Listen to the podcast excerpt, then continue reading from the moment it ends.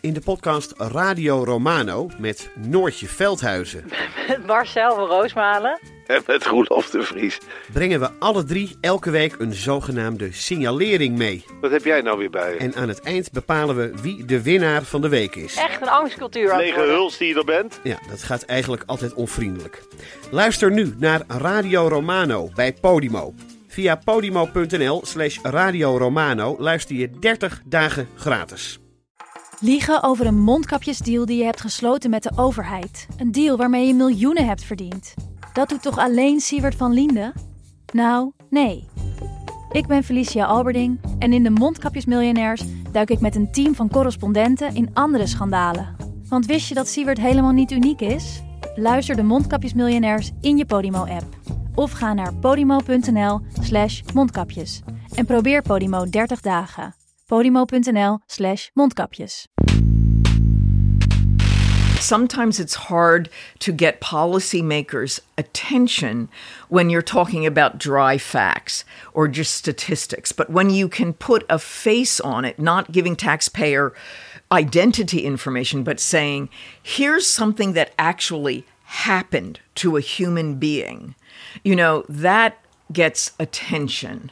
So maybe in uh, the Dutch child allowance case, had we had a taxpayer advocate already, the taxpayer advocate could have been seeing it many many before years it ago. blew up. You would you would because they would have been getting the cases. They people would have And had a place seeing to the come. pattern. Exactly. Dit is Betrouwbare Bronnen met Jaap Jansen.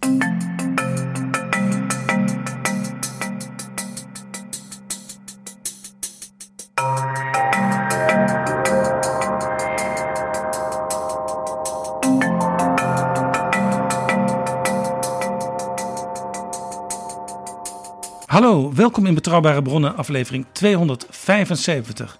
En welkom ook PG. Dag Jaap. PG, we gaan praten met Nina Olsen.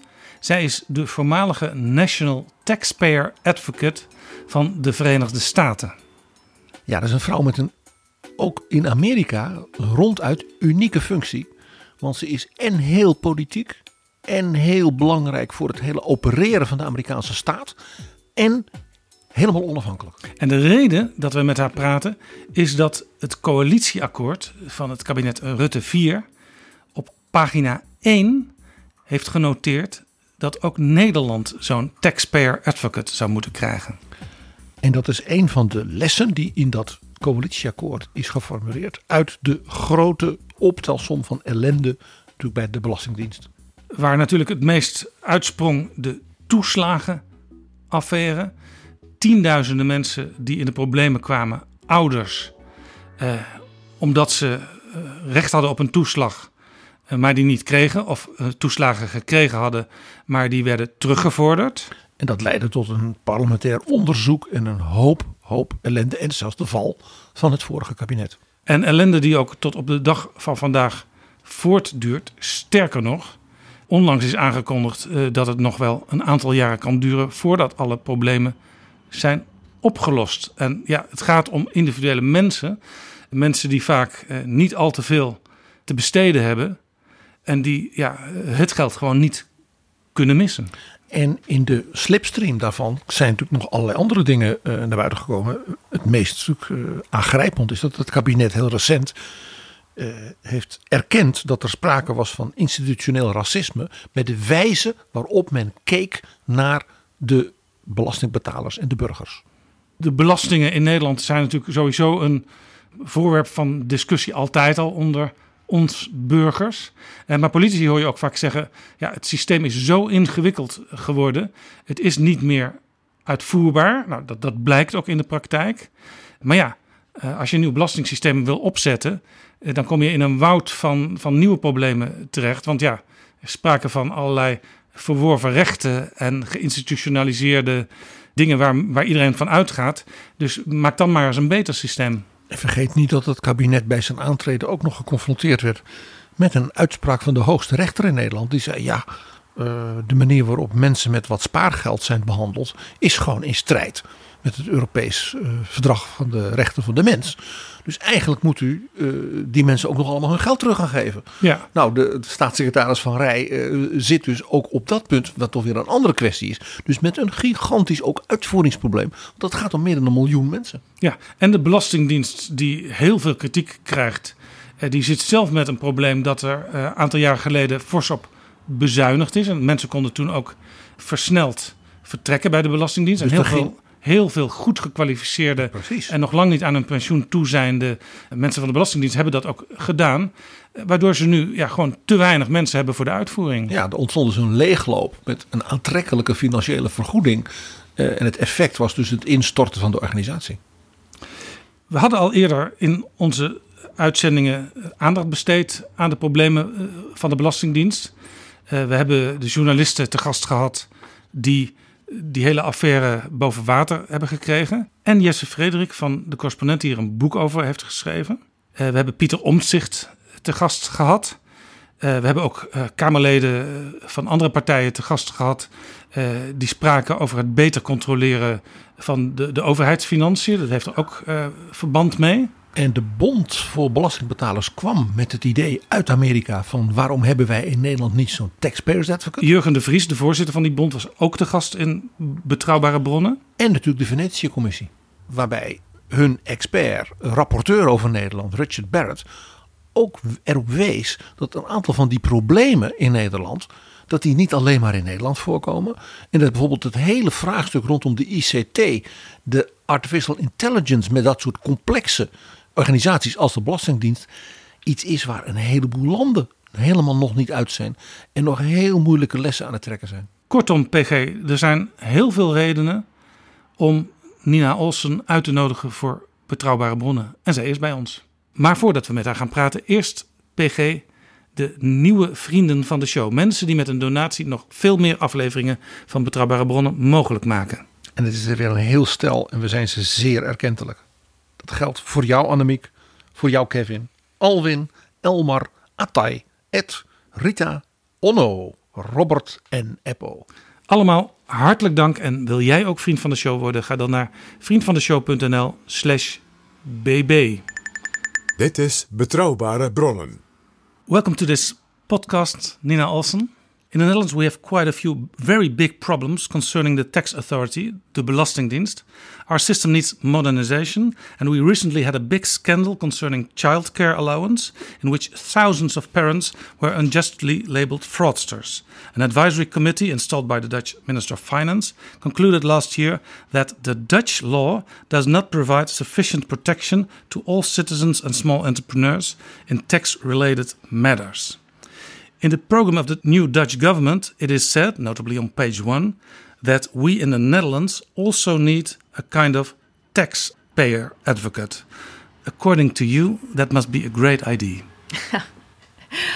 Well, I I would never tell another country what they need. I can only talk about the role of the taxpayer advocate in the United States, how it functions, and why it came about.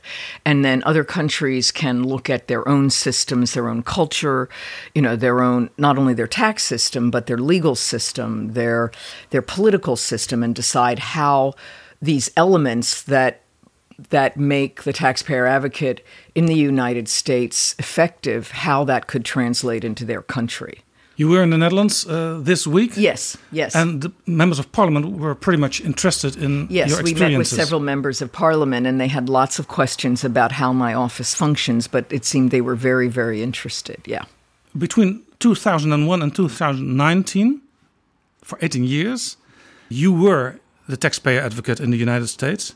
This office, nowadays with about 2,000 employees and offices with local advocates in each US state, was created in 1996.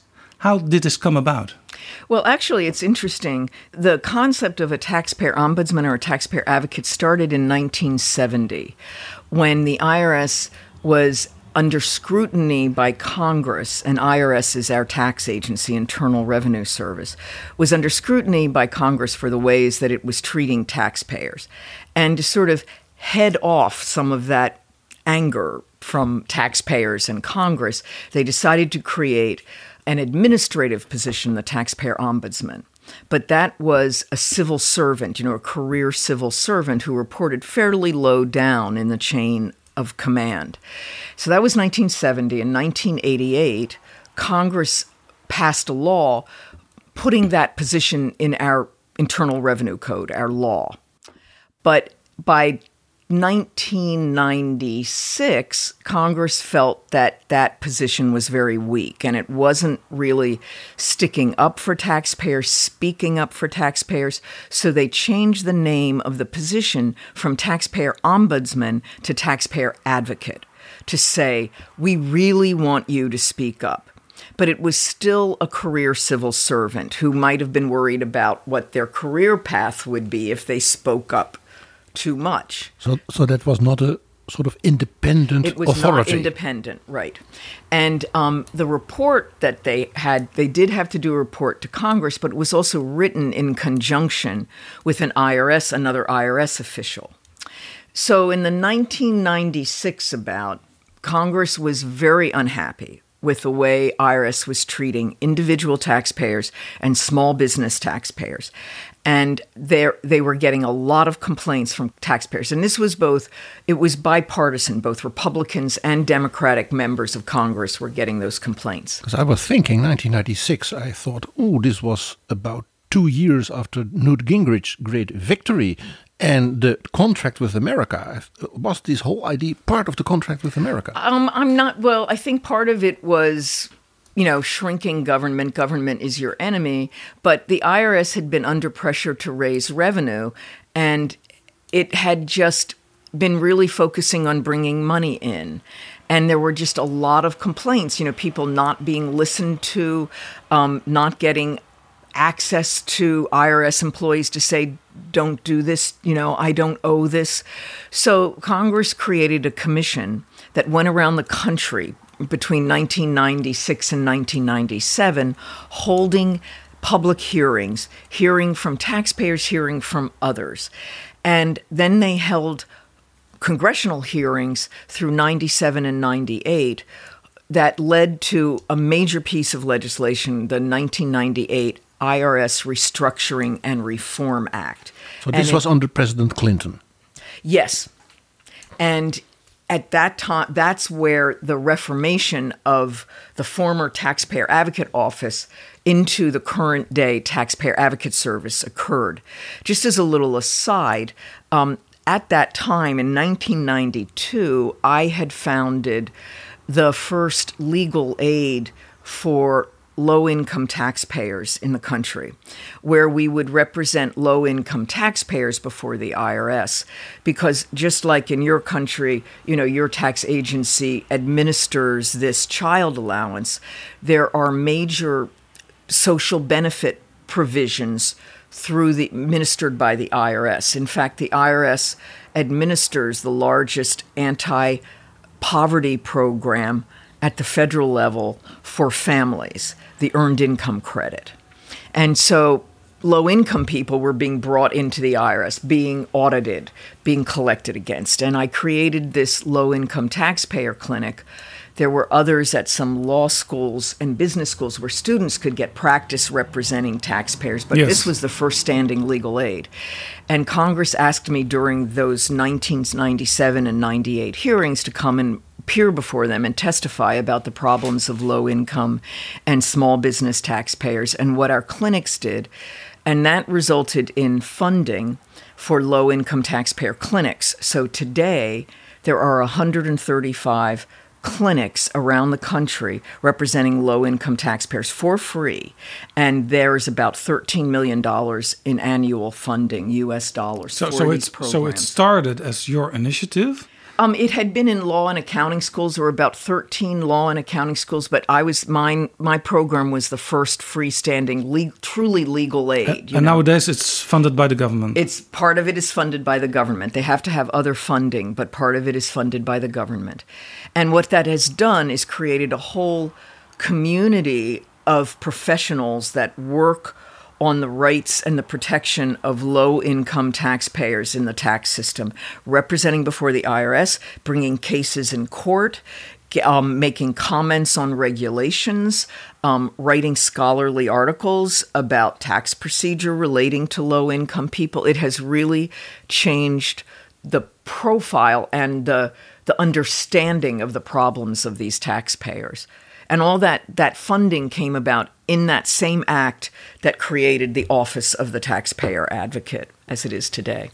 That's an interesting thing. What you sketch here is that the IRS, like the Dutch Belastingdienst, from a revenue organization getting money in, became also, maybe nilly willy, uh, a social provision organization, uh, the, the earned uh, credit for low income people so in order to strengthen their, let's say, their purchasing power, which was not what the IRS, let's say, in its history was what was made for.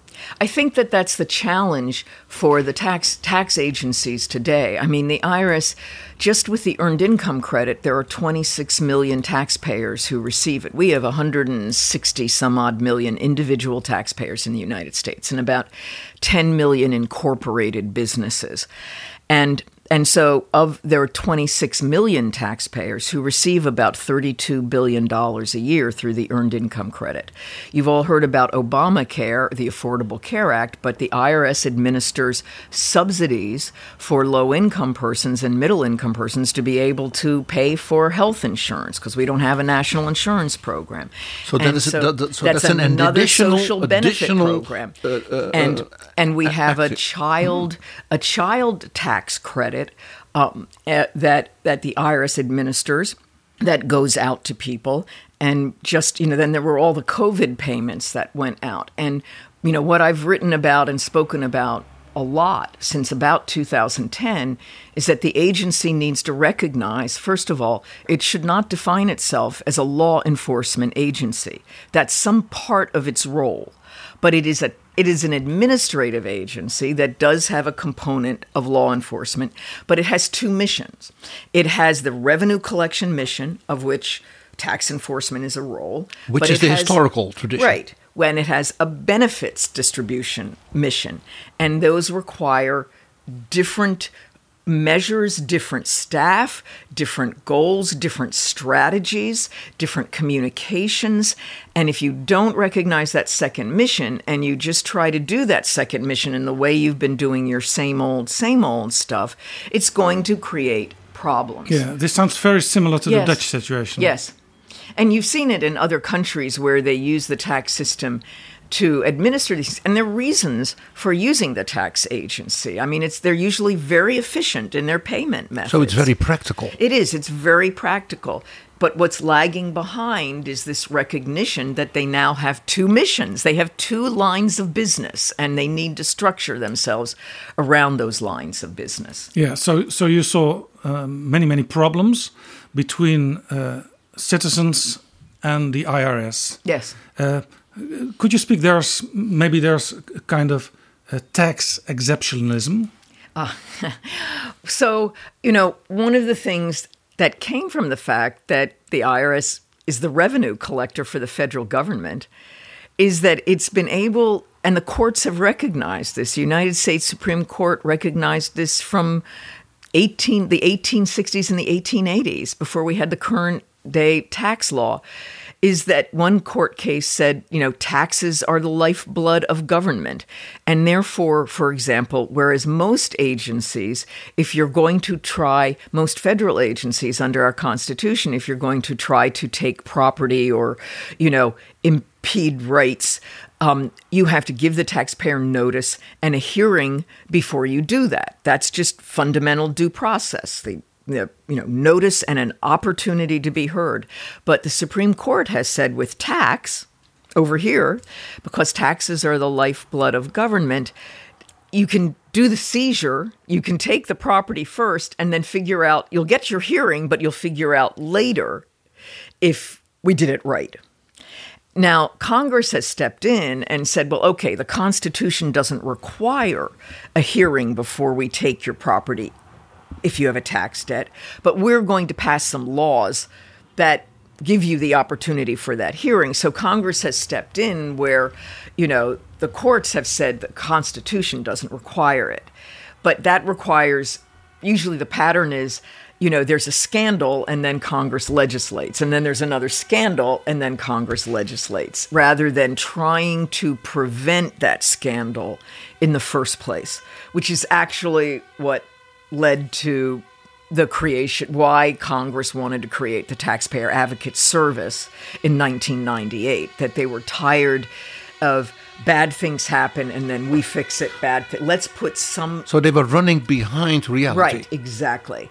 And so their idea was that you would have an entity actually inside the agency that would be there at the table as these decisions are being made and be able to say, wait a minute, have you thought about this? Wait a minute, there may be this harm downstream to taxpayers. So um, you came in in 2001. Yeah. Um, and you and your people are uh, watching things developing, the creation of new laws, and can say, well, that's not a very good idea, and maybe they can make it better. Or if they don't, you can go to Congress and say, well, ask the secretary what's happening now. Right. Well, and it's not just laws. So we would be we're inside the IRS. So let me take a step back because the first thing that everybody asks is, well, if you're putting this taxpayer advocate inside the IRS, how can you be independent? And that was really a major discussion. And one draft of the legislation creating the office actually had it reporting to the Secretary of the Treasury. So in the United States, you have the President, you have the Secretary of the Treasury, which is a cabinet member, and then you have the Commissioner of the Internal Revenue Service. So the Commissioner of the, the Tax Agency reports to the Secretary of the Treasury. And at one point, they had the taxpayer advocate reporting to the Secretary of the Treasury, but then they thought, well, the Secretary of the Treasury doesn't even know what the IRS is. They don't have access to all that tax data, that Yeah. private tax data, the individual cases. So it would remain within the departmental structure and the departmental information streams and would not go out. Um, you would not necessarily even know, you wouldn't have access to the IRS databases if you were reporting just to the Secretary of Treasury. And so, because they really wanted the taxpayer advocate not only to do what we call systemic advocacy, you know, saying the way you're designing this process is going to harm taxpayers, they wanted the taxpayer advocate to have cases and actually help taxpayers solve their problems with the IRS they you had to be kind of inside the agency because you had to see the information that the agency had on the taxpayers in order to know how to help them. So ultimately they had by law and this is all in the law the taxpayer advocate, the national taxpayer advocate reports to the Commissioner of Internal Revenue Service. But the national taxpayer advocate is appointed by the Secretary of the Treasury and only the Secretary of the Treasury can fire the National Taxpayer Advocate. So the Commissioner can be unhappy with the National Taxpayer Advocate and what the Taxpayer Advocate is saying. And can but- complain to the Secretary. and can complain but cannot get rid of the taxpayer advocate.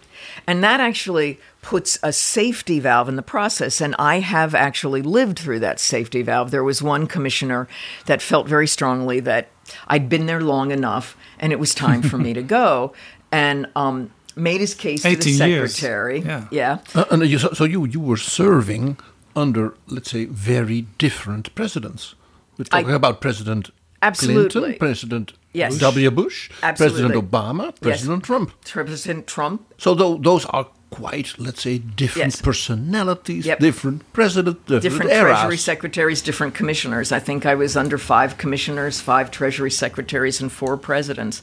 And I, you know, I tell I was appointed by Secretary Summers eight days before the Clinton administration Larry ended. Summers. Yeah, and then I showed up to work under Paul O'Neill, Secretary O'Neill, under the Bush administration, and and I. That what's important about that because people need to understand that it was not a political appointment. You know, they didn't get rid of me. They thought this is a very important job, and they knew our work in taxpayer rights, and taxpayer rights doesn't really respect any party. Everybody should be supporting taxpayer protections. And that we were very careful about that, you know, working both with Democrats and Republicans. Also in Congress. In Congress, absolutely. It didn't matter to us. And I think what also built the bipartisan support for our office was our casework you know so the mission of the office if you get around you know here's the independence by the appointment authority. And i'll just also say uh, i emphasized before about the civil servant. In the prior positions it was a career civil servant. The law says it's the law that whoever takes this position cannot have worked for the irs for two years before you take the position or five years afterwards. So you have no real career path bef- you know, in the IRS, you know, and people used to, when they would get angry at me, they'd say, you know, how can you do this? And I'd look at them and say, you know, I'm not looking for a job going forward. You know, I have a job and I can't have another job in the IRS, you, at least You another, have no stake in the I IRS. have no, I don't, that's right. And I'm not looking, I'm not looking at my future in the IRS. And the other part of the the job requirement for the national taxpayer advocate is you actually have had to have experience representing individual taxpayers before the IRS. So you have to have, you know, represented them in audits, represented them in collection matters, so you know what it's like sitting across the table from an IRS employee and how it what it is like for the taxpayer. And you bring that experience into your position. And so that it, they were trying to say as much as you can say in a law, you have to have an independent mindset. You know. Yeah. So, so you're uh, maybe you're one of the the, the last bipartisan helped uh, top people in the United yeah. States. Yeah, it's actually really interesting. And again, some of that comes from the casework. So I talked a little bit just briefly about our systemic work, you know, working on procedures and policies that are being decided because I was a member of the senior leadership team for all those 18 years. I was at all those meetings or many of those meetings. Sometimes they're meetings in secret that we don't find about until later. but that's okay. We can deal with them. How do you find out uh, that People they tell happened? you. People tell you. I mean, I used to joke that, you know, every day there was a meeting where someone would say, don't tell the National Taxpayer Advocate we're having this meeting. And five minutes later, someone's calling up one of my staff saying, you know, there was a meeting earlier today and they discussed this issue There is you more care gossip. about. There is more gossip in I government know, departments than in. Hollywood. Did It it, is did it probably happen that you heard about a meeting uh, going on at this very moment and then send some of your aides to that meeting? we were always very careful. We would come in after the meeting and I'd go, you know, we'd go down and say, We hear there was a meeting today and you talked about this. How did it go? And what did you decide? Was And, it you a good meeting? Yeah, was it a good meeting? And, you know, that was that's another reason to try to be inside the agency if you can keep that independence and not get co-opted. But to to go back to the so that's the systemic work, but the casework is what really bonded made the office be viewed as a valuable assist both for Congress and taxpayers. So as you noted, the law requires um, that we have at least one office in every single state. Yes. So But some states have Have few- more than few- one. Have more than more. Uh, More than one. California has more Right. As- as a big inhabitants than many Some European it is- cities, yes. uh, states, and Wyoming is a village. Right. And so we have, you know, for the, some of the larger states, we would we would have more than one office, and we were very adamant about having an office in Puerto Rico.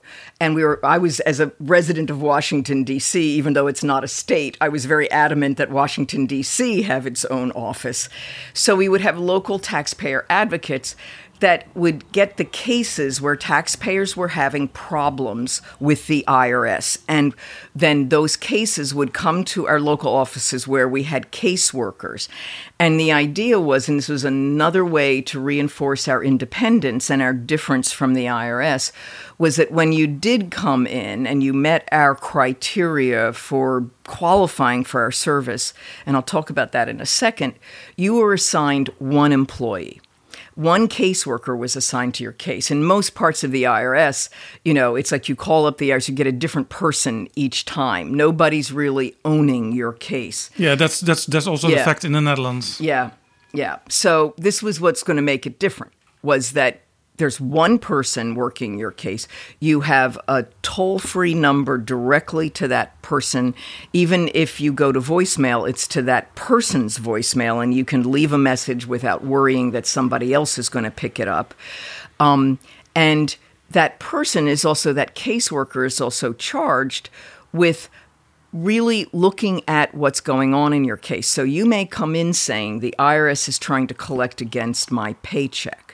But when we look at the IRS records, we can see that the reason why they're doing that was because there was an audit of the earned income credit couple of years ago and you never even you never participated. Maybe you never got the notice cuz you'd moved. So the IRS had assessed tax against you that maybe you didn't owe.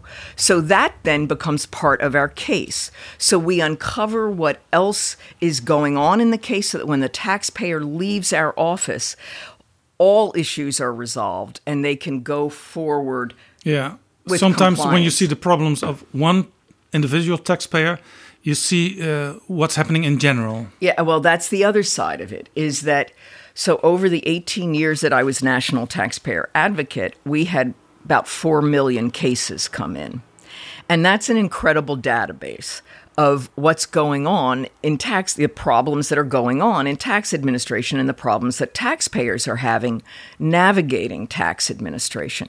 And we had over a hundred issue codes so that a given case might have five codes associated with it, which would tell us that it was an earned income credit exam, but it was also that the refund was frozen on doubt of on suspicion of fraud that you know there were just all sorts of things. So when we wanted to look and research an issue and do some systemic work on an issue we could start with our own cases and really get in and see where the problems were how the case evolved how it got started where communications with the IRS broke down.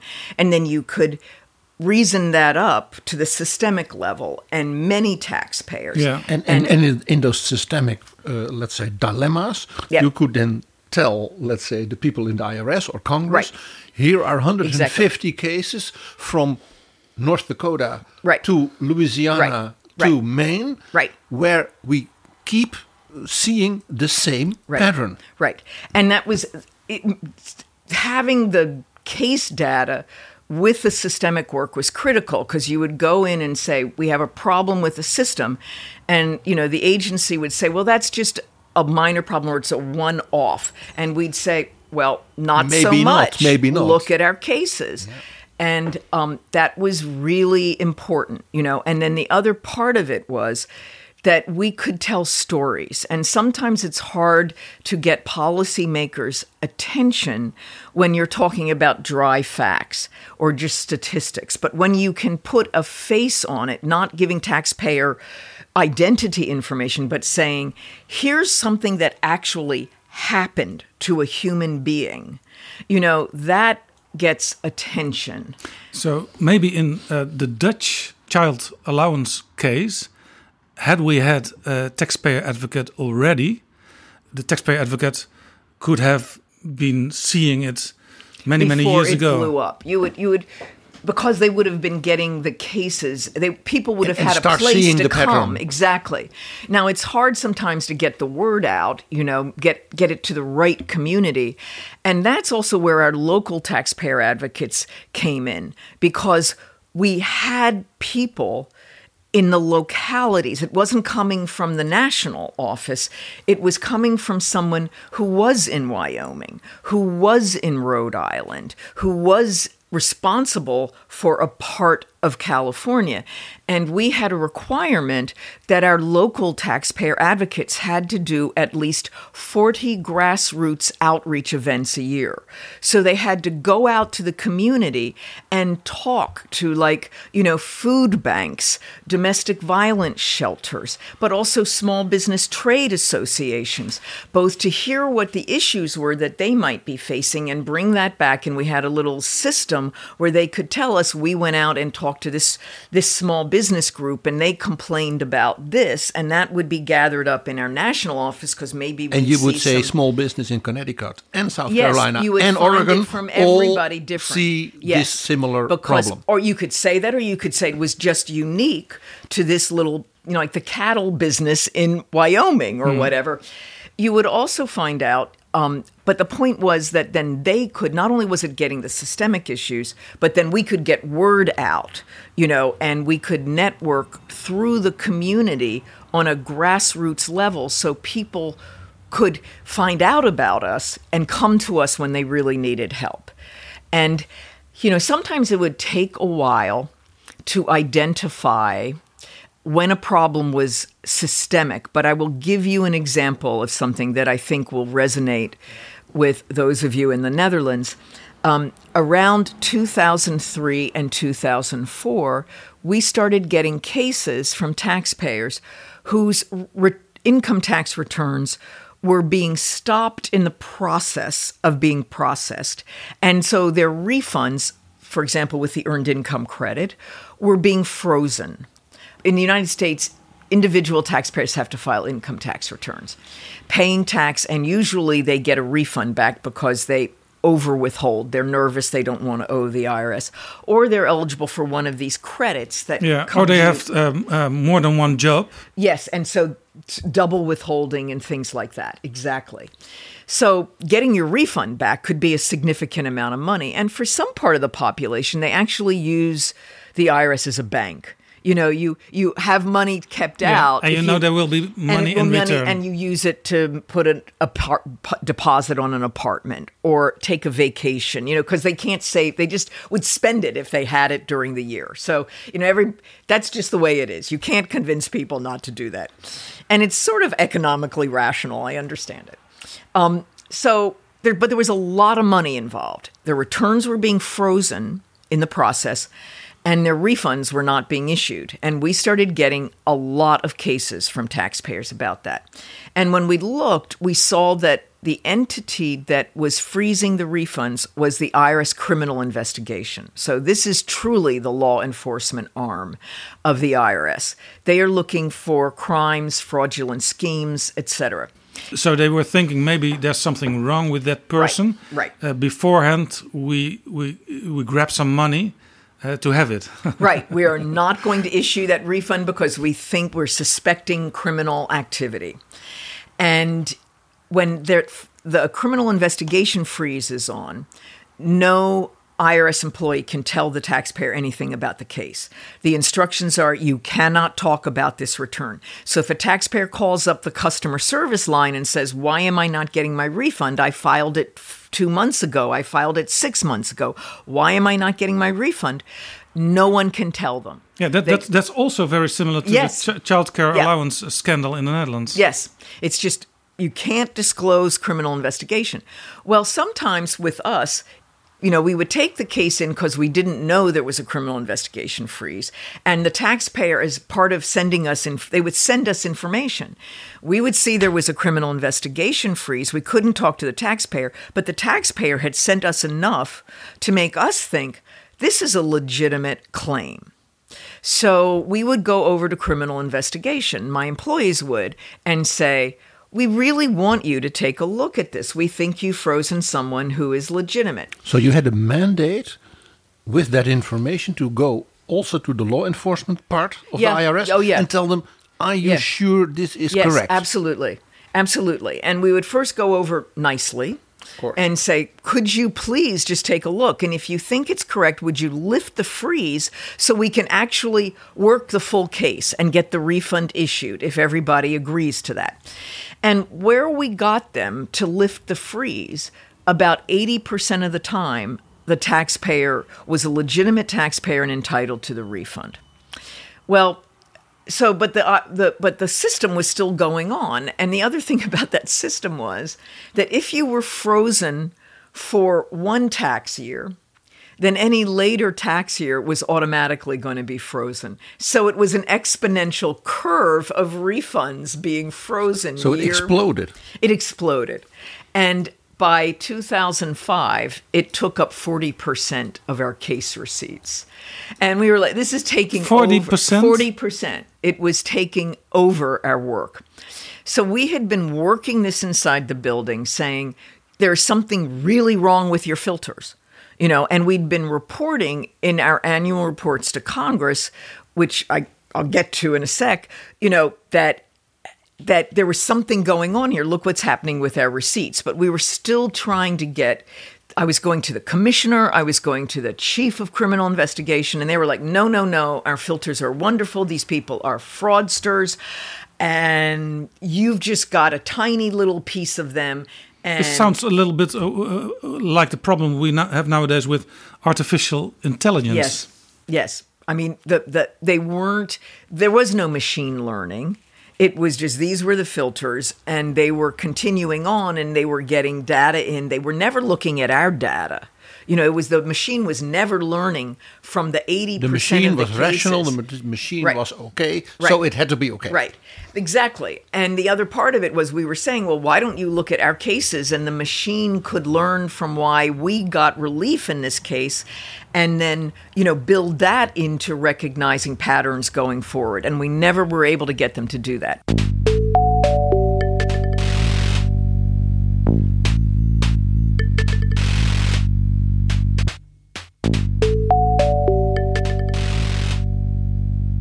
Every year, I am required by the statute to issue two annual reports to Congress.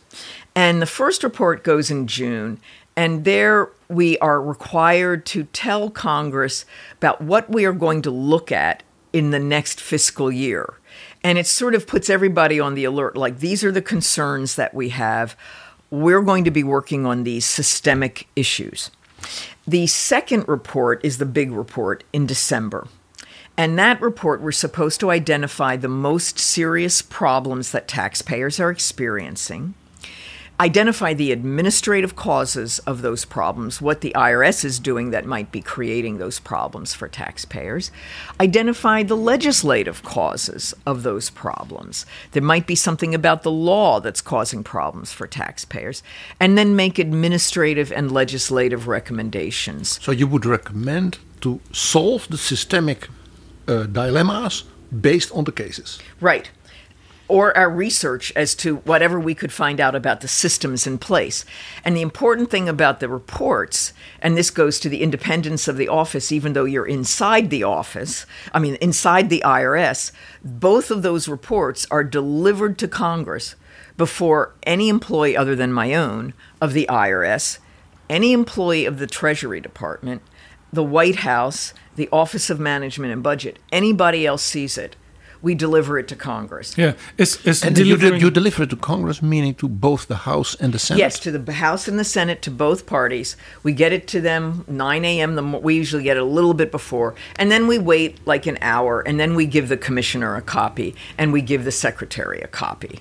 And the, and the House and Senate committee Yeah, on the- this subject Yes. then would invite you to testify. To Yeah. testify. And usually I would do a briefing of the staff the day before the report was made public to the rest to the rest of the public um, so that they could ask questions and then if there were things that they were concerned about they could then when our report was issued they would make press releases and statements so in the context of this criminal investigation refund freeze I made we did our our first really serious research study. I had a small research staff and we really went in to the databases that we could find and we really pulled our entire inventory of criminal investigation cases for this issue and had all the data on those cases.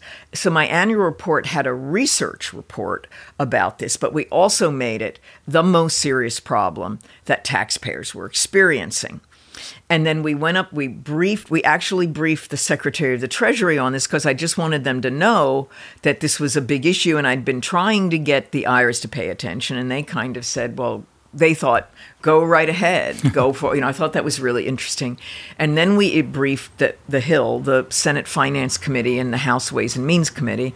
The report went out the next day. It exploded by the next day, about 42 senators had written the secretary saying, What are you doing here? This is a violation of due process. Because many of their voters were also Absolutely. part of the, this problem. Absolutely.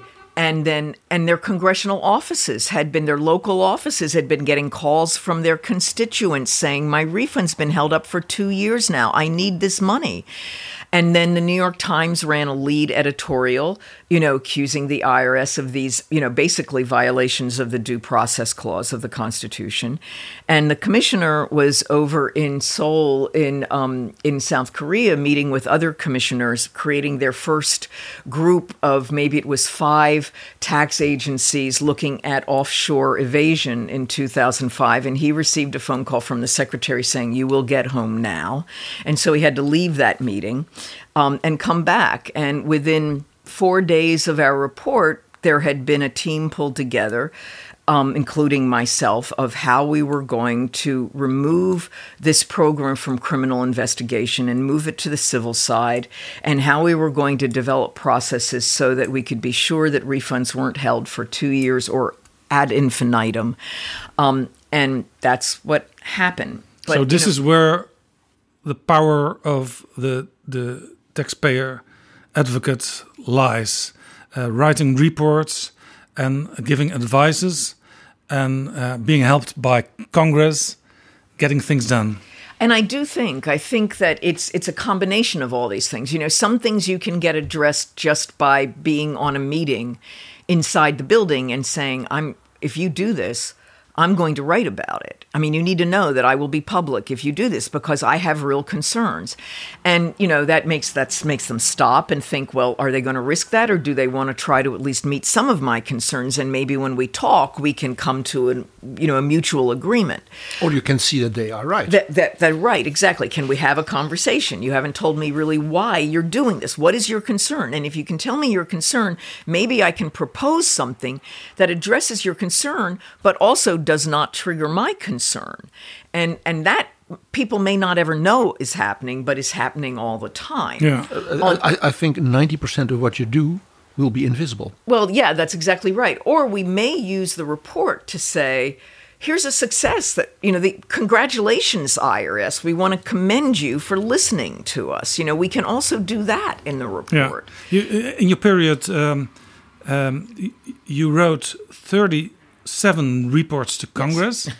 uh, in one of them, it was in 2014, I read that IRS service was deteriorating to unprecedented poor levels in all aspects of work. You mentioned the budget cuts on the IRS by Congress, whilst the agency was dealing with more tax returns than ever. So, cutting the budget made things worse. Yeah, we really were trying to explain to people that IRS can be looked at as an enemy. You know, they're taking my money. You know, um, but cutting the IRS budget is only going to hurt taxpayers. You know, they're going to get poorer service. It's going to drive more automation because you have to do more with less, and so you're and not then going you to and then you increase the IT costs Well, you- of the organization. You- well- so then you cut the budget, but it will cost more. Right. Well, and, and the other thing is, you will have more problems down the line with enforcement, which are more expensive in terms of employee salaries and things. Yeah, And, Th- that's that's exactly the thing we also Yep. saw in the Netherlands. yep. Um, another thing, um, I think there's a, there's a very important thing the taxpayer advocate can do. Uh, he might issue a taxpayer assistance Right. order. Yeah, a TAO. Can you tell us about that? Yeah. So um, that is actually the law. And I think that's what makes us different from an ombudsman or an ombuds, which who can traditionally, you know, get in a case, send it over to the agency, but cannot order the agency to do anything. Can can mostly sort of mediate. yes, you're more a, you're neutral. And we You're not neutral. well, we originate, at least in the United States, there's a category of ombuds that's called advocate ombuds. You still have independence. You still, you know, take an impartial point of view and an objective point of view. But once you've done your analysis and you figured out what you think is the right answer, you advocate for that answer. And sometimes that means talking to the taxpayer and saying, what you're asking cannot be done under the law, but we do see something here that we think can be done. Are you all right with us advocating for that? Mm. On the and at the same time we can say to the taxpayer, we think the law is wrong and we will be advocating for a change in the law. It may not help you right now, but we will be doing that. On the other hand, we can also say, IRS, we think you're wrong. And when we have when we get a case in, you know, and it's assigned to an employee, the employee looks at what's on the IRS systems, they look at the information the taxpayer's given us, they decide what they think is the right way to resolve the case, and then they go to the IRS and they ask them nicely. First thing is to ask them nicely. Will you, you know, here's all the information. We've tied, put it in a nice little packet. We've tied it up with a bow. Here's what your your own procedures say you need. Here it is. We think you need to do this. You know, in between 65 and 80% of the time, they do what we ask. It might take them a while to get to it. We may have to keep coming back to them. We may have to order them to speed it up, but there's not really a disagreement. And sometimes they'll come back So and it's say, not a conflict culture. it's not a conflict. And sometimes they'll say we we need more information, and then we go back to the taxpayer to get more information, and we send it over. But we can get a resolution.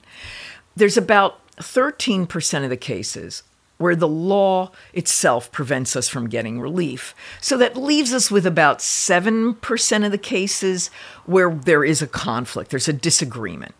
And in those cases, if the IRS refuses to doesn't doesn't agree with us, or in some cases just won't act, you know, um, then we go to the next level, and that's where the order comes in. The or- Congress has told the National Taxpayer Advocate, has given the National Taxpayer Advocate to order the IRS to do something, not do something, or stop doing something it's about to do. And what we first do is the frontline employee elevates it to her manager, the local taxpayer advocate. And that person goes over to the IRS's frontline employees manager and says, Can we work it out? Are you aware That's at the that local this level. is going on? Yep. And so this is just in a local level. And so it's, are you, do you know what's going on? That what this, you know this case? Do you know what this, because this is what we're suggesting. Sometimes it gets resolved there. Sometimes the mere fact of the case advocate saying to the frontline employee, I'm going to elevate this to my local taxpayer advocate and we may issue a TAO makes that employee go, well, don't do that. We can come to an Yeah, agreement yeah. because they don't want their managers knowing what's going on. So, but So it gives leverage. it gives leverage. So, so really, we don't have to issue very many TAOs. We just have to threaten. But but when it gets up to that level of the managers, if that manager says no, I support my frontline employee, then it goes up one more level. And if that manager says no, I support it, then it lands on the NTA's desk, the National Taxpayer Advocates desk, my desk, and there in my organization, we didn't have very many management levels. But in the IRS, some of these divisions have 10, 15 man, you know, it's just like a huge hierarchy. I'm not dealing with all of that. I'm going to the head of the organization because I want them, they've had two chances to get it right above the front line. And I want them, the head of that organization, to know now what's going on in the front line. And so I will then issue the order to the head of the organization. Lots of times they come back to me saying, Well, why don't you work through the organization, our organization? You know, I'm like, It takes why too would much I? time. Why would I? It's too much time. It's already urgent. But you also need to know this is part of systemic change. You need to see this case. You need to see these facts. I'm saying to you, you need to give me an answer. What are you going to do on that case? And when I issue an order, when the National Taxpayer Advocate issued an order, then only the Commissioner of Internal Revenue Service or the Deputy Commissioner could overturn me. And I do understand that because he's the head of the organization and I'm inside the organization. But Congress has also said that in my annual report to Congress, I was supposed to report on any order that we had issued that the commissioner did not comply with. So they could see, and we would never tell taxpayer identifying information, but they could see the description of the case. They could see, you know, what the facts were and why. And then if Congress cared about that, they could write to the secretary, the commissioner, saying, Why are you doing this? So we were able even to use our TAOs. Even that gives leverage. Yes. Because the commissioner and the secretary No. are not very keen to Right. appear in Congress Right, on right. things like that. On things like that. They don't want that. And um, there is a parallel provision to the TAO called the Taxpayer Advocate Directive. So the TAO is for individual cases, you know, s- single cases.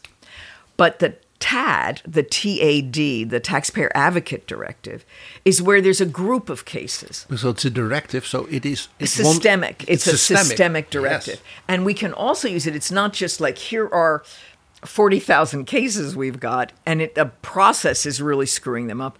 But we could say you're about to implement a process. Yeah. You haven't listened to me. So this really is an executive power. yes. I am ordering you to change this process. How often did you do this in those 18 years? I would say sometimes twice a year because we were really trying to work this through the regular administrative process. And sometimes it was just the only way to get a formal response and smoke out what the issues were was to issue this directive because th- they were required to res- to respond either to the taxpayer advocate directive or the TAO the commissioner had to respond within 90 days. We also could say faster. We could say you have to res- we could order them to respond within x number of days. Congress said we could we could set we set the date not the IRS which is really important. But you know it was the only way sometimes to get get it up to the right level and it was also a way to get in writing what the agency's position was and sometimes It, it forced them to put on paper so that Congress at the end even could Right. evaluate And- what is going on. And sometimes uh, the act of putting it in writing made them rethink because when you're trying to put these things in words, you're going, oh, that doesn't look so good. Maybe the story we we're telling is not a very this." good story. And so, you know, we would use TADs in that way as well. Marissa hier van Vriend van de Show met een boodschap van algemeen nut. Deze podcast wordt met veel liefde, plezier en eigen geld gemaakt. Wil je de maker steunen? Ga naar vriendvandeshow.nl en word vriend.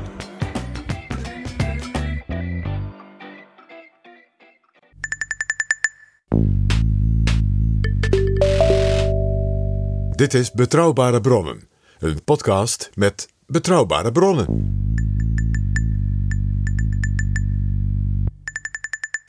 We are having a conversation with Nina Olson, the former National Taxpayer Advocate of the United States of America.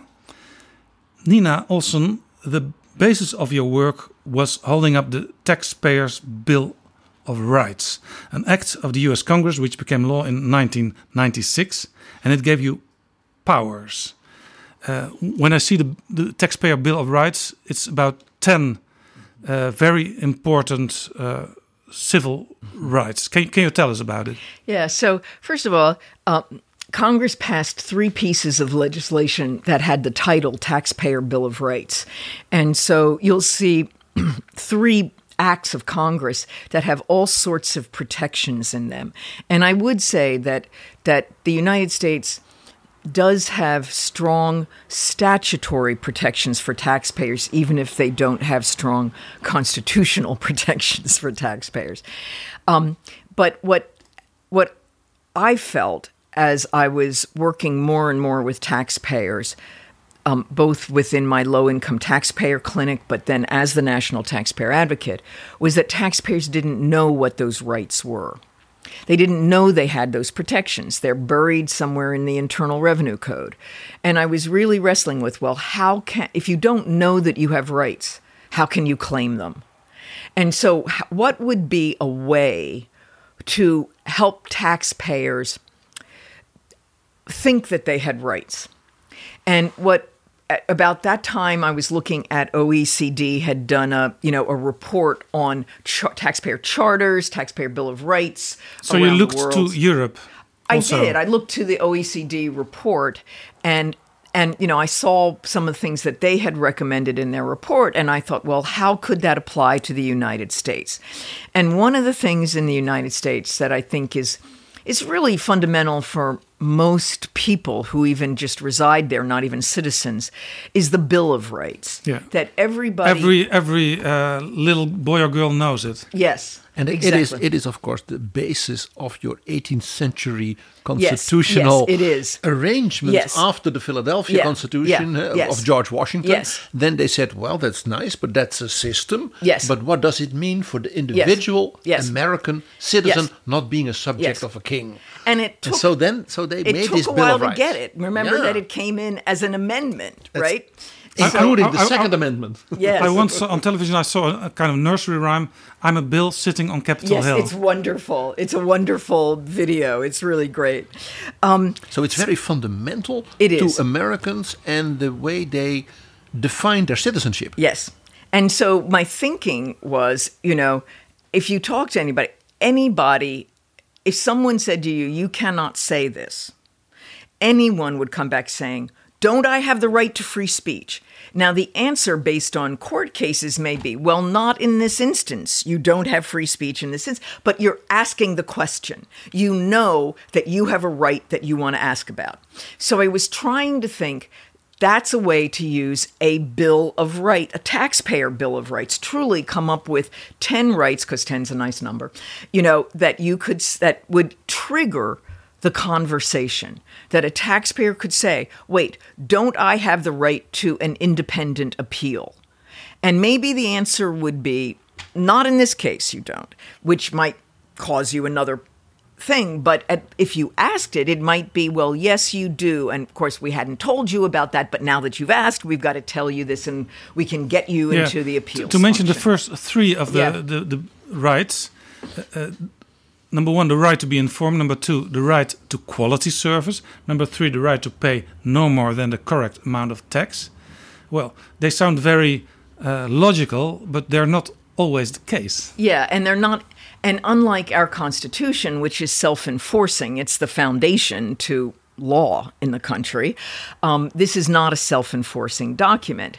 But then what we did under each of those 10 rights, first we put forward our explanations of those rights, what it meant to us in the me personally really writing it in the taxpayer advocate service and then we my staff and I sat down and we went through all of the statutory protections and even some of the administrative protections that the IRS had actually created and put them under each of those 10 rights. So you made a system out of it Exactly. instead of all kinds of individual right, or that you specific would have things. to find them. And so there's our we have a website that's dedicated to the taxpayer bill of rights, a web page, and then you can say, well, what about my right to quality service?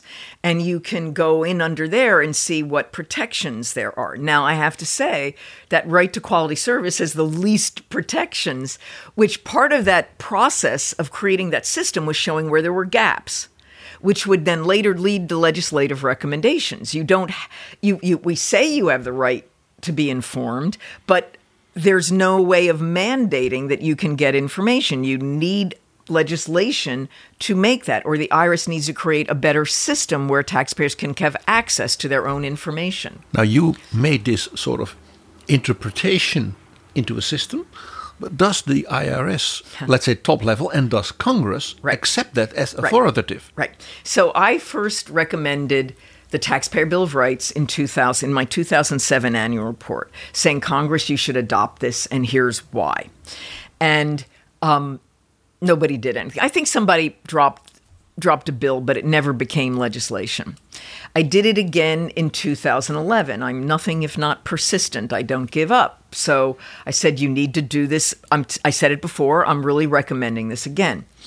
In 2013, another scandal occurred with the IRS, and you may have heard about it. It was the Tea Party scandal, where they were holding up nonprofit status for organizations that were doing political work for fear that they were actually involved in elections. And sh- the government's not going to let the tax system subsidize electioneering.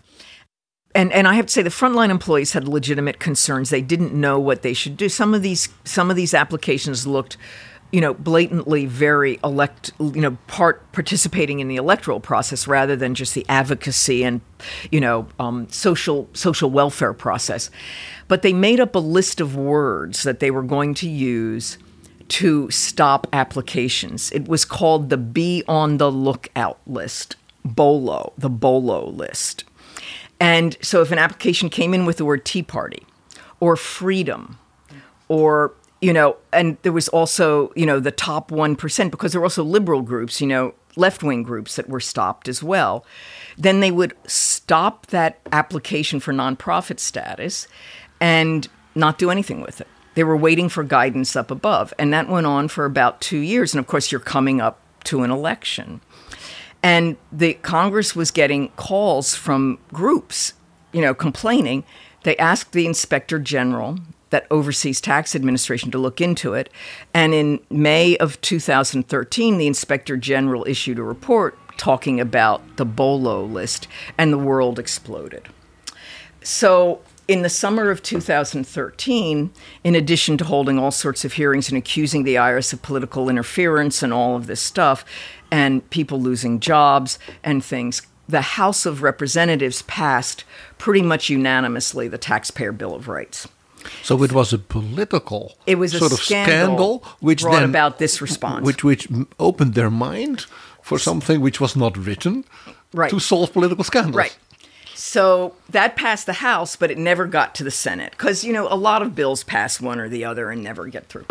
But that's 2013. But I thought, well, there's some interest here. So in my 2013 annual report, I said, well, okay, you know, I've recommended twice that Congress pass the Taxpayer Bill of Rights. But you know, there's nothing to stop the IRS from adopting it itself, like as a code of, of conduct you know, and a promise to taxpayers. Yeah, like because IRS, I, as I stated, they are Yeah. all logical uh, citizens' rights. right? You know, you could adopt it, and you, you know, that's a training tool. And I made this whole report out, and also I had been requested, but they had brought a new co- acting commissioner in, you know, to deal with this scandal, and he had requested me to write a report about taxpayer rights in the IRS, and I had laid out this whole thing about how they could use a taxpayer bill of rights also for training IRS employees, explaining to them how their actions needed to conform with these rights and why they needed to conform with them, and that that would build trust. So, in the meantime, we had done a national survey of taxpayers. So it was a represent it was able to be represented back to the entire US individual taxpayer population. And we asked them, "Do you know about your rights?" And if you do, do you know what they are? And about 45% of US taxpayers said that they believed they had rights before the IRS. So more than half of taxpayers thought they had no rights before the IRS. And of the taxpayers who believed they had the, I mean, 11% thought they knew what those rights were. So we used that data to say, IRS, you need to adopt a Bill of Rights. And I said that in my annual report to Congress in 2013. We got a new commissioner at the end of 2013, and he said, you know what? We're going to adopt a taxpayer Bill of Rights. So in June of 2014, the IRS, to great fanfare, adopted our language. We spent six months negotiating the various explanations of these provisions. So it also opened the eyes of um, uh, almost half of all the citizens in America.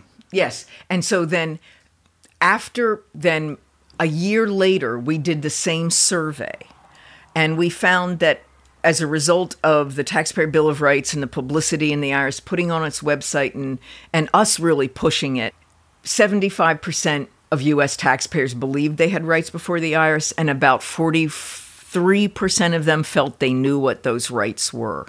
And so we really felt we were making some some progress there. And then in 2015, Congress actually codified, put into the law the Bill of Rights. And what they did was they actually put it in the section of the law that tells the commissioner what his job is. It says, Commissioner, your job, among other things, ministering the tax system, is to ensure that IRS officers and employees are trained in and adhere to all the rights in the Internal Revenue Code, including 1 through 10, verbatim what we proposed. So it's still not clear what that does. But what I'm arguing, at least in the courts, is we've had some cases where courts say, you know, just because the right the commissioner's supposed to make sure his employees adhere to a right to quality service doesn't give you the right to quality service. But what I'm arguing, and will be arguing going forward in court cases, is that where the commissioner has failed in his duty, because he has a statutory duty to train and make sure his employees adhere to these rights, that where they he has failed in that duty, and the taxpayer, for example, hasn't gotten quality service, hasn't been able to learn what they need to do to comply with the law, and now they're in trouble. If there's any wiggle room, then the thumb on the scale should be on the side of the taxpayer because the commissioner has failed in his duty. And in that way, maybe you can give some actual legal meaning to the Bill of Rights. And you can also, the taxpayer bill, and you can also build out what it means what the right to quality service means, what the right to be informed means, you know, through court cases in that way. So I don't know. This is what I'm working on now. It's very interesting here in the Netherlands a few years ago. Uh, it was suggested to the government uh, that there would be a sort of a charter of mm -hmm, uh, mm -hmm. taxpayers' mm-hmm. rights. -hmm. And the answer was, oh, we don't need that because our organization is functioning so excellent. And then the the government said what would be really helpful is the taxpayers advisors so all these people who, whose job it is would have a code of conduct for them you know to be good uh, let's say service providers but of course that does not count for us. Right. And this is very interesting. Right. if you look at what you tell now right. you, you sort of hold a mirror up to them. Right. Well i think you know there are a lot of taxpayer charters around the world and they're nice statements of of here are our intentions. It's intentions. But it's not what we really tried to do, at least within the IRS, was integrate those rights and those descriptions that we negotiated so heavily into guidance to employees. So that if employees, for example, and the example that I gave was one of the examples that I gave the other day, is that, you know, the IRS has the power to levy a taxpayer's bank account when they owe a tax debt.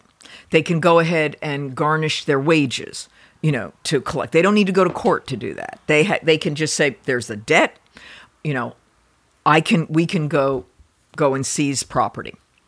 But there's also a provision in law. One of the statutory protections is that if a taxpayer is experiencing economic hardship, and that is defined, and this is individual taxpayers, they cannot pay their basic living expenses.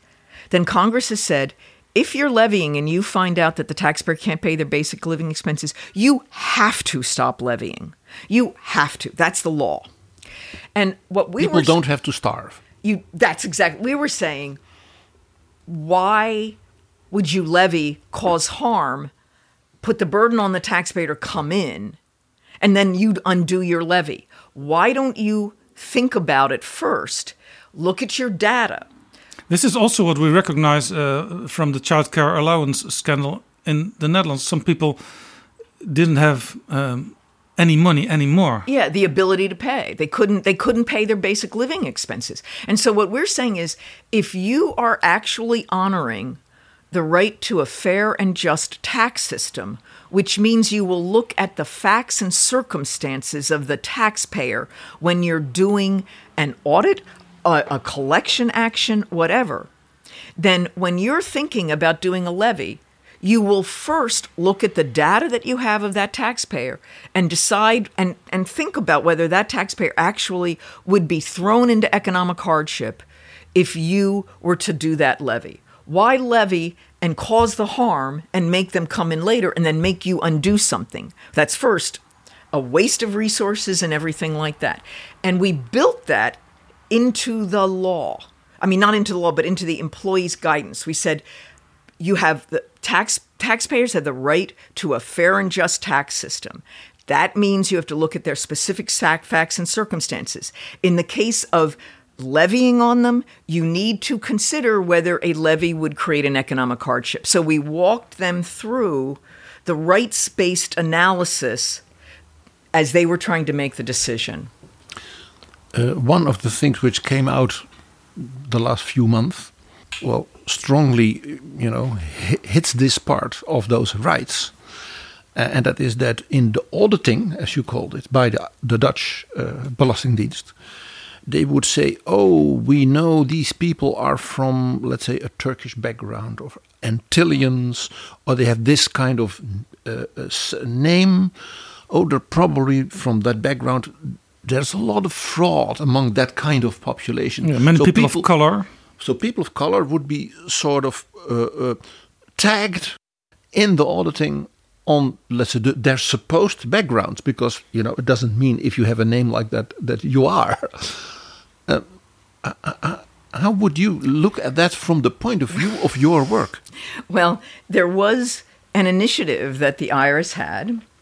There had been a scheme, and that that was involving people from one of our territories that was Spanish speaking, and they created the IRS created a filter that looked at Spanish surnames, Spanish sounding surnames. And my employees found out about it, let me know. I walked down the hall to the commissioner and said that's a violation of the equal protection clause so of the Constitution. This is Mr. Jose Manuel Alvarez? Yeah, or something and like that. that. might be a problem. And I said, you know, if you're freezing things on the basis of that, that's a violation of the due process, the equal Not protection. everybody called Sanchez is a criminal. That's right. and regardless of what you, you know, the fact that some were or that everybody in this scheme were doesn't mean that everybody with that name is you know is engaging in fraud and if you're using that as selection criteria i think that's a constitutional violation and if you don't change it i will although it was a law enforcement thing i will find a way uh, to write about it and in fact you know the commissioner re- responded right rightfully. He didn't know that was there.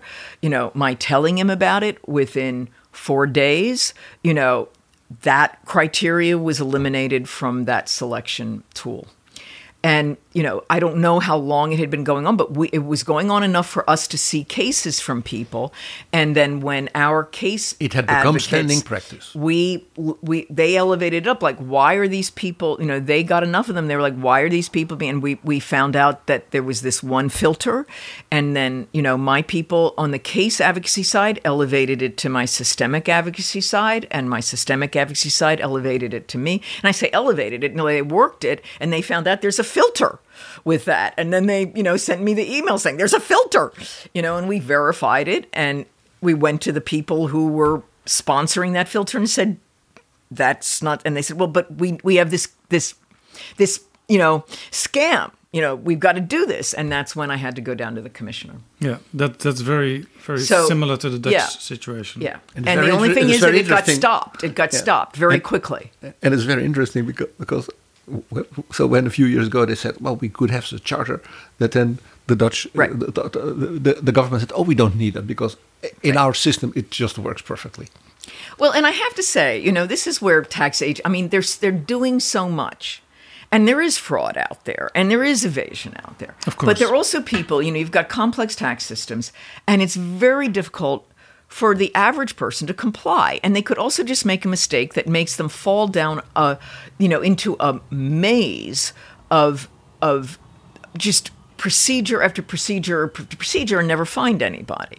And the tax agency with all the pressures that it has doesn't deal well with that and that is why you need an entity like the tax you know whether whether you have it inside the building or outside the building whatever you do you need something that is problem solved Dit is betrouwbare bronnen.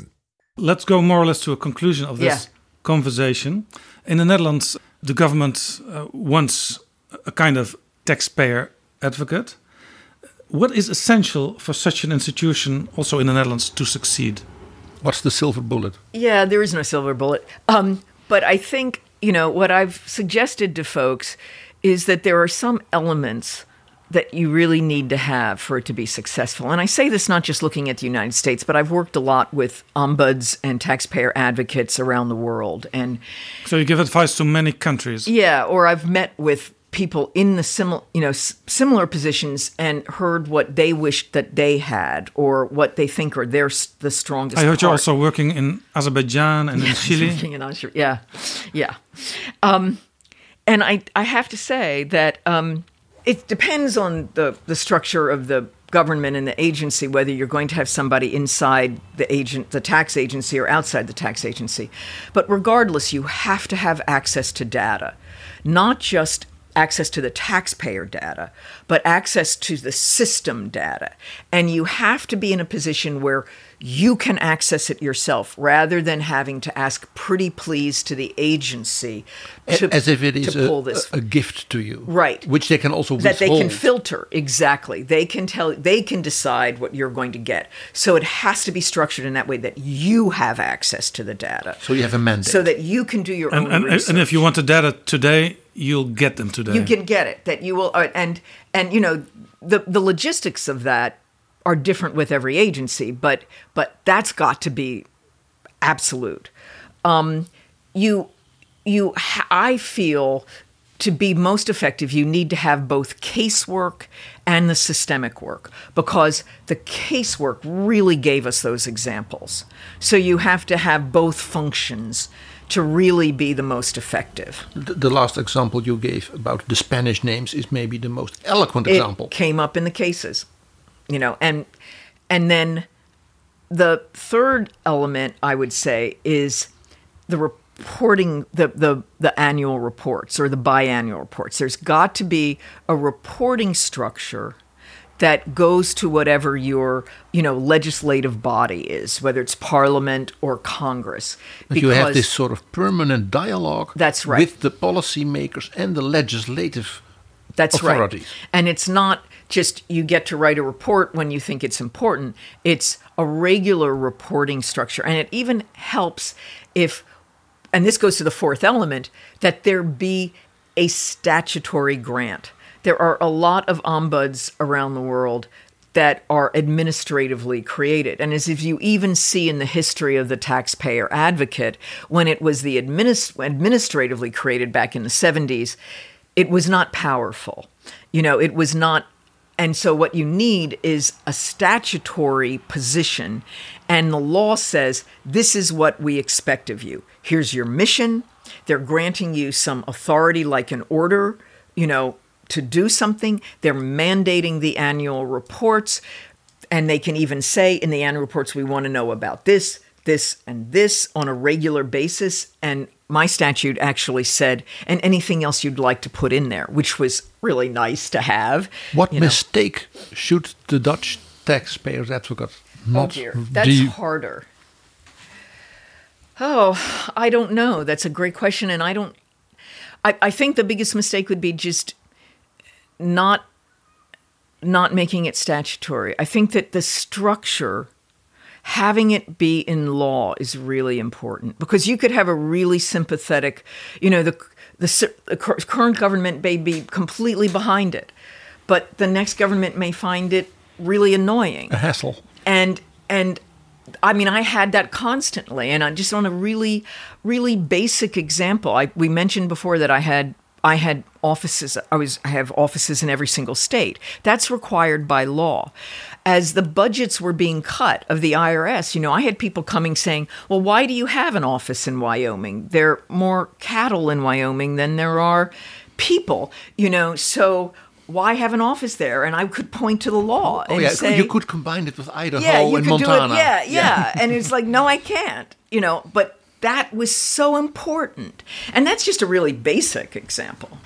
One of the things that struck me is that if you make an organization like this, you you led it for 18 years. How do you keep sharp? Yeah. How, could you, how, How do do you I keep, keep yeah, sharp? How do you keep your people sharp? Do you, for instance, Yeah. have panels of taxpayers who criticize you also. Well, there there are federal advisory committees that we saw of of taxpayer of that made recommendations for taxpayer service and we actually ran them. But what I did personally was that I would go out and do I would go out and meet with taxpayers. I went around the country in 2016 and did public hearings on public forums on tax what taxpayers needed from the IRS since its quality its public its customer service was so terrible. And you know, I heard directly from taxpayers.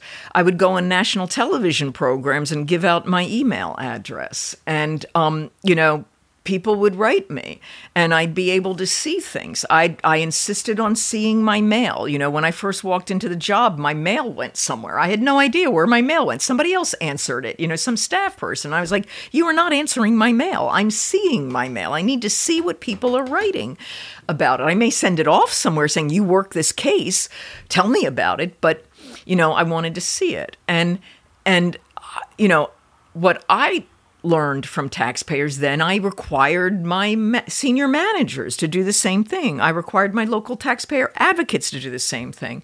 And i went out to the you know i visited every single office in my tenure all 79 offices you know. And um, and I would hold town hall meetings with my employees, and they could tell me what their problems were. I think my senior leadership hated me going out because I always came back with, now we need to do this and this and this and this and this. It always leads to more work. It does lead to more work, and it should lead to more work, or I'm not doing my job. And and I knew, you know, I, I always felt that if I put myself in a little closet, then I needed to leave the job. If I felt like I was becoming jaded, then it was time to leave the job. You know. In the Netherlands, since January, we already have a inspector general for tax benefits and customs. Uh, you spoke yeah. with uh, the person Bart Snels. What do you think of, of, of that? That the, the, function of inspector general? Yeah, uh, well, I think that you know the inspector general is different in every country, but I think that just acknowledging that you need an inspector general over this type of work is already getting you down the road to recognizing you have a separate line of business in the tax agency, and that that person can look at and review how the agency is doing that work. And I think what they were wanting to talk to me about is, you know, how is my was my office structured and how does that overlap with their work? You know, and I think that's just what you all need to decide. You know, what I'm here to do is tell you how the IRS taxpayer advocate service was structured and how then you can think about that what might work best. So those two organizations can uh, help each other. Yeah. Well, and also, I mean, I'll give you an example of another another country in Australia.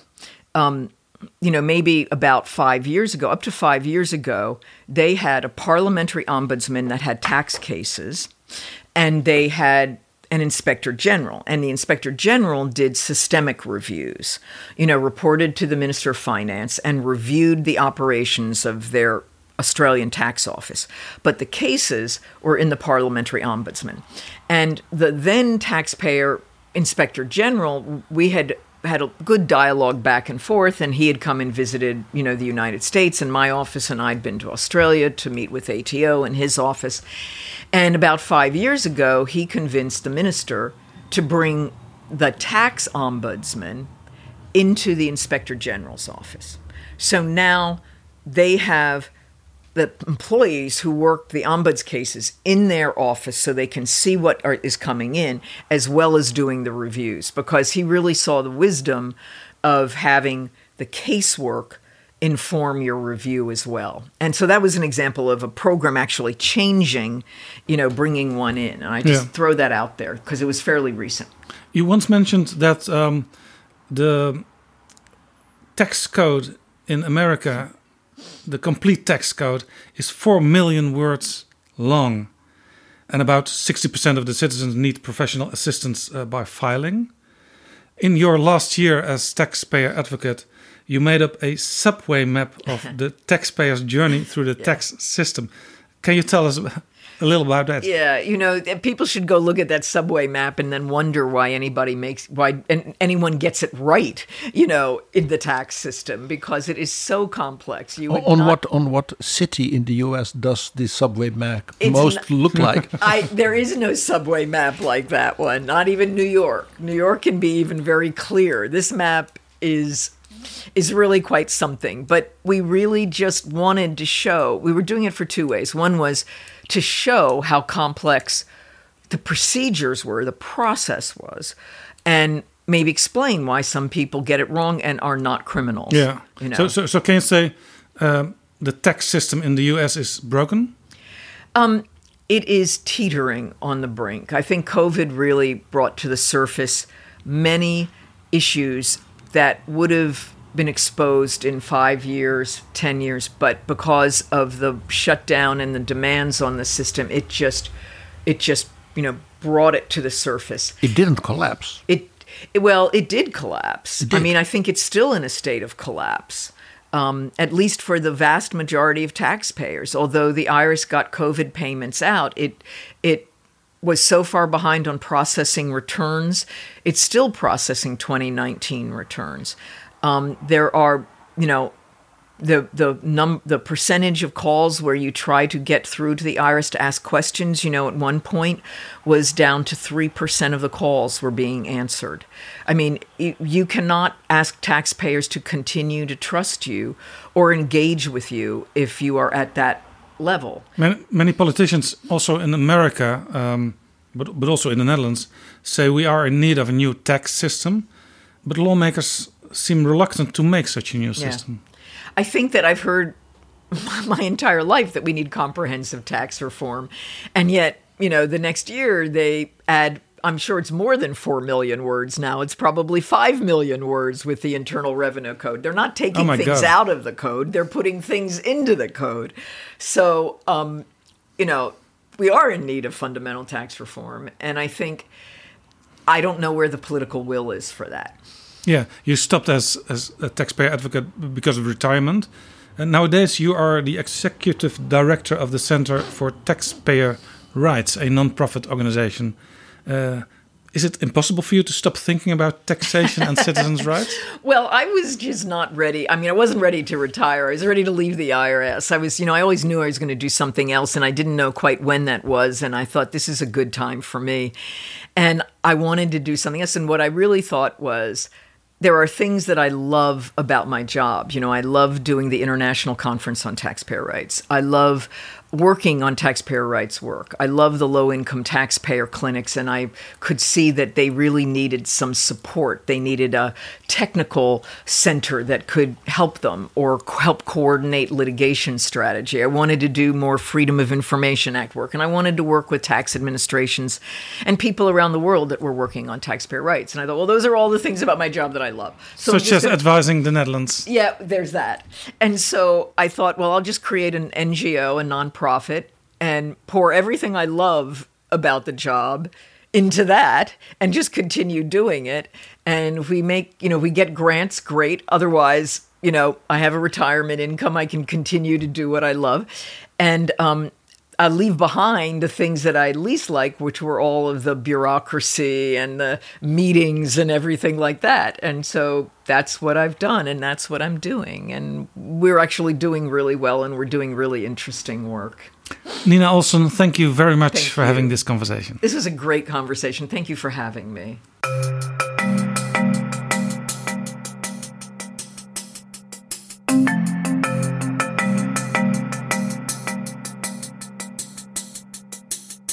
Zo, dit was Betrouwbare Bronnen, aflevering 275. Deze aflevering is mede mogelijk gemaakt door de vrienden van de show. Wil jij ook vriend worden? Dat wil zeggen, eh, met een donatie nog veel meer afleveringen mogelijk maken. Ga dan naar vriendvandeshow.nl/slash bb. Tot volgende keer.